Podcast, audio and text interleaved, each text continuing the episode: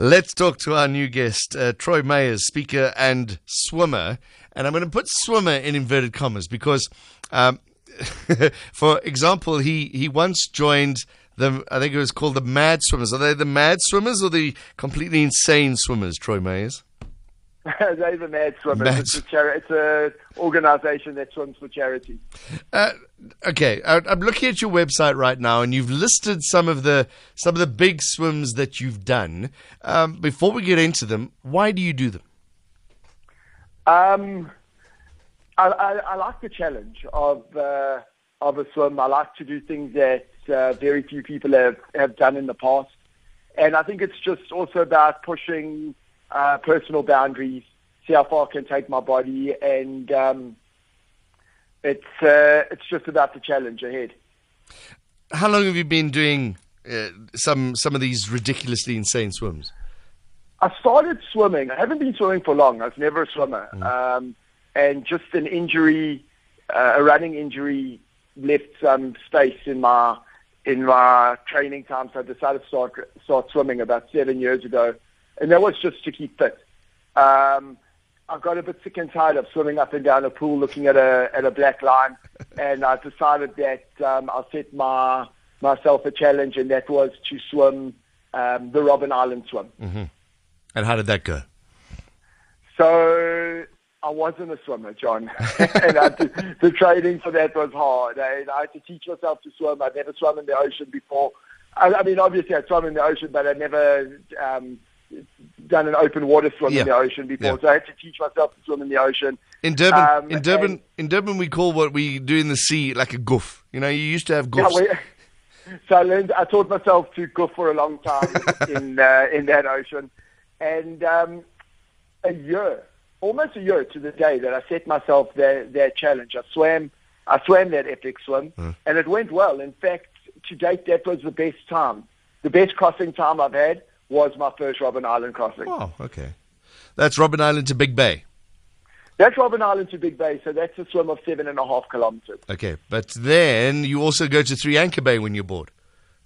Okay, so I always look to go further than the previous one, and the next one I went was actually no, I didn't. I did a, a I did two Robben. I did a Robben Island Big Bay, and a, and then my second swim was a Robben Island Big Bay again, which mm-hmm. is seven and a half kilometers. I just want to say that it's actually not the distance that's a problem. It's the freezing water of that ocean that that um, that plays havoc with with people. And then I wanted to set my my sights on a bigger challenge, and that was Robben Island to to um, to Three Anchor Bay, mm. which is 11 and a half kilometers. And, and, and that's when you're going through some shipping lanes as well. So yeah. there's a couple challenges other than the Colts. Yeah, to, to Big Bay, there might be a yacht or two or some or some pleasure boats. Yeah, there's a big yacht or two coming for when, you. When you're going to Three Anchor Bay, suddenly every boat and its cousin is doing that section from the harbour out to the yeah, Atlantic. There was actually a tanker coming uh, coming down on us, and um, luckily he gave way for us. to a little swimmer. Did you not just swim fast? To a little swimmer, yeah. In fact, the guy who was, um, I had a spotter on board. You got, there's a duck next to you, and there's a guy. Uh, my friend was on uh, was on the duck with us, and um, he told me the story. I didn't see it because mm. most of the time your head's in the water, and I didn't believe him until I went to Cape Town on holiday, and then I was looking at that swim and the swim route, and you see these. You're you're right in the path of the ships going into the harbour. Mm. So. Um, um, that story, uh, I verified it afterwards. okay, so uh, so that's a couple of chilly swims, uh, but then you did tell us about the ice mile. The ice mile is that's something that I never actually had any intention of of of doing an ice mile. I um, I did a swim around Cape Point in 2018 um, after that, I wasn't sure what I was going to do. I was going through a list of swims, and there was an ice kilometer that came up. I went in, I think it was June of that year, and I went into the ice kilometer, and um, I found out that there's actually an ice mile that you can do. But in order to qualify for the ice kilometer, you have to successfully do the ice. Sorry, in order to do the ice mile, you have to successfully uh, complete an ice kilometer, which I did. Right. So it was kind of a natural thing for me to want to go back the following year and do the mile. Okay, tell us more about it because you nearly died. I did nearly die on that. Um, I got in when I went to do the ice mile. The water temperature. I got in the water. It was 1.7 degrees. Sure. Um, so just to put that in perspective, the, when the Titanic sank, the water temperature was five degrees, and I I got in at 1.7. Um, if I had to take you and put you outside at 1.7 degrees in a speedo, you would die in 25 hours. But the body loses heat 25 times faster in, in water than it does on land. So you've got an hour in that temperature. And I did the ice mile in took me about 33 minutes to do it. Sure. Um, and uh, the problems all all happened afterwards when I got out. My core temperature had dropped so low that it was at 24 degrees. Um, my at 23 degrees, you you- you're dead. The body, as we can all see with COVID going around and people taking uh, temperatures all the time, you can see our, our, our normal temperatures in the 36s. So I was well, well, well below um, below that safety zone. Um, like I said, I was at 24 degrees. My heart was I had I had an irregular heartbeat, and um, I was just I was in a lot of trouble. I was in a lot of trouble after that swim. I was one degree away from Sure. uh, from dying. I just want to understand again, like you say, 1.7 degrees. I've put my feet in the water at Camps Bay, and you know my feet come out they're red already, and that's only what 10, 11 degrees centigrade. So, what is what did your body feel like when you got? I know you you, you must have practiced to get in. Well, what does it feel like to get into one degree water? The, the pain, the pain is indescribable.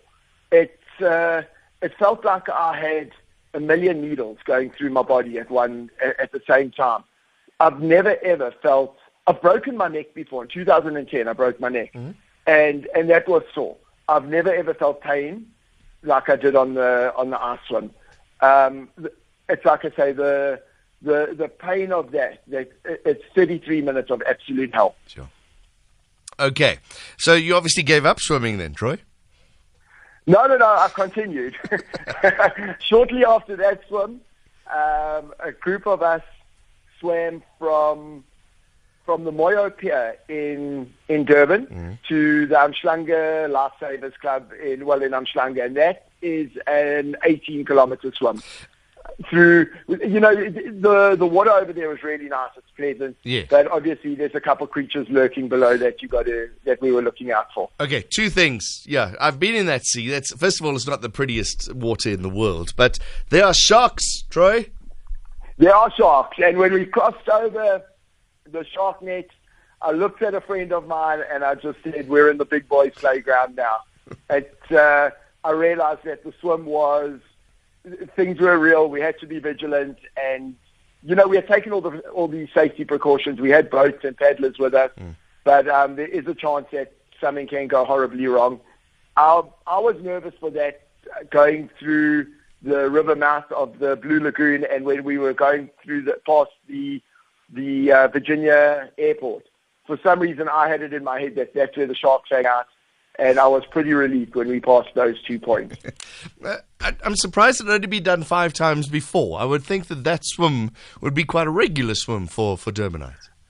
It's been attempted a lot more times than than five. Um, you know, I would you would think that it that it would be done a lot more a lot more than uh, than the five times that it that before we did it. And I can't give you an answer why why it hasn't. It should actually be be turned into into an official swim, especially with the costs of travel today. The English Channel's becoming it's like it's becoming a rich man's crossing, and we've got some really really good swims, local swims that are as hard as challenging, but just for some reason they don't seem to be done. Have you have you got aim to go across False Bay? That's also one of the big aims. I do have an aim to go across False Bay. Um, my my first goal right now within the next year is to swim the English Channel, which Okay. is September next year. Um, and I've just come off a Robben Island double. I swam from from Big Bay to Robben Island and back, and that was to give me the confidence a for the channel and for and to cross uh, and to cross False Bay. Mm. Okay. Uh, again, uh, we we spoke to Lewis Pugh last week. I'm sure it must be one of your motivational swimmers in the world, um, and he keeps talking about why he swims. It's to raise awareness. It's to to you know to get people to understand about the climate change and those kind of things. Do you hope to do that as well? You know, I, I do. I mean, climate change is a is a huge problem. Lewis Pugh's doing a brilliant job. Um, you know, campaigning for these things, and he's had some some brilliant results. Um, my my whole focus is I don't know if you're aware, I'm a recovering addict, and my whole focus is to give people out there who are suffering with the disease of addiction, just to give them hope and let them know that you know a we do recover, and b that um, there is life after after drugs and once you're in recovery. How important was sport in that recovery? Sport saved me. My, I threw myself into sports. I threw myself into into training, and um, it really it really helped me. I don't think I would have been able to do it without training and um, without a proper sponsor. Mm. Yeah, you know, gonna, sponsors are mentor. I was going to say, all of that you do, uh, and you've mentioned them on the bio, you've always had support when you have to do these swims. How important has that been? I mean, uh, support is um, 95% of it before, you know, I've got great family support. I've got my friends support me. My girlfriend's uh, a huge support. In fact, I must be honest. I don't think I would have got. I would have success. I would have had a successful double crossing if, if not for my girlfriend now. Mm. Um, she was. She really drove me because I had a lot of doubt in my mind. It was when I signed up to do the double. I was like on the Saturday. I was like, "Hey, I'm I'm doing the double. I'm doing the double." And on the Sunday, this reality set in, like, what have you gone and done? What, what have you signed up for?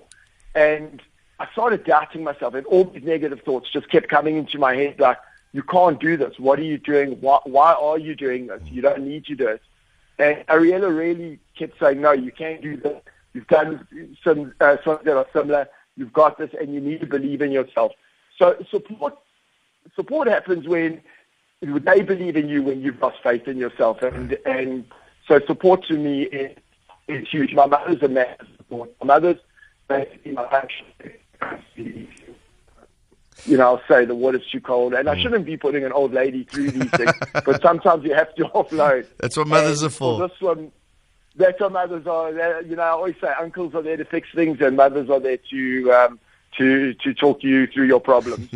um, and when the swim now that happened was the water temperature is a lot colder than you know I was comfortable swimming at. Right. I went down to Big Bay to start the swim. I phoned her and I said, Ma, or I messaged her. I said, like, the conditions are terrible over here. I don't think I can do this. And, um, you know, so family and friends are, are a huge support. Uh, my sponsor, Alex, the, I phoned when, when I saw what the temperature of, uh, of the ocean was now, I actually burst out crying. so it's quite quite a horrible sight, a weird sight. See a 49 year old man with holding a thermometer in tears on the phone. Um, I'm, I'm surprised I wasn't locked away. okay, so you're going to do the English Channel. That's a big thing. Uh, across False Bay is a big thing. What else have you got on the on the list? So right now, my everything's geared towards the English Channel. There's a big board in front of me here that says English Channel September 2021. Right. Next week I do my English Channel qualifier. That's a it's a six hour swim in Langebaan. The water temperature will be slightly warmer. It should be about 18 degrees, which I'm really comfortable at.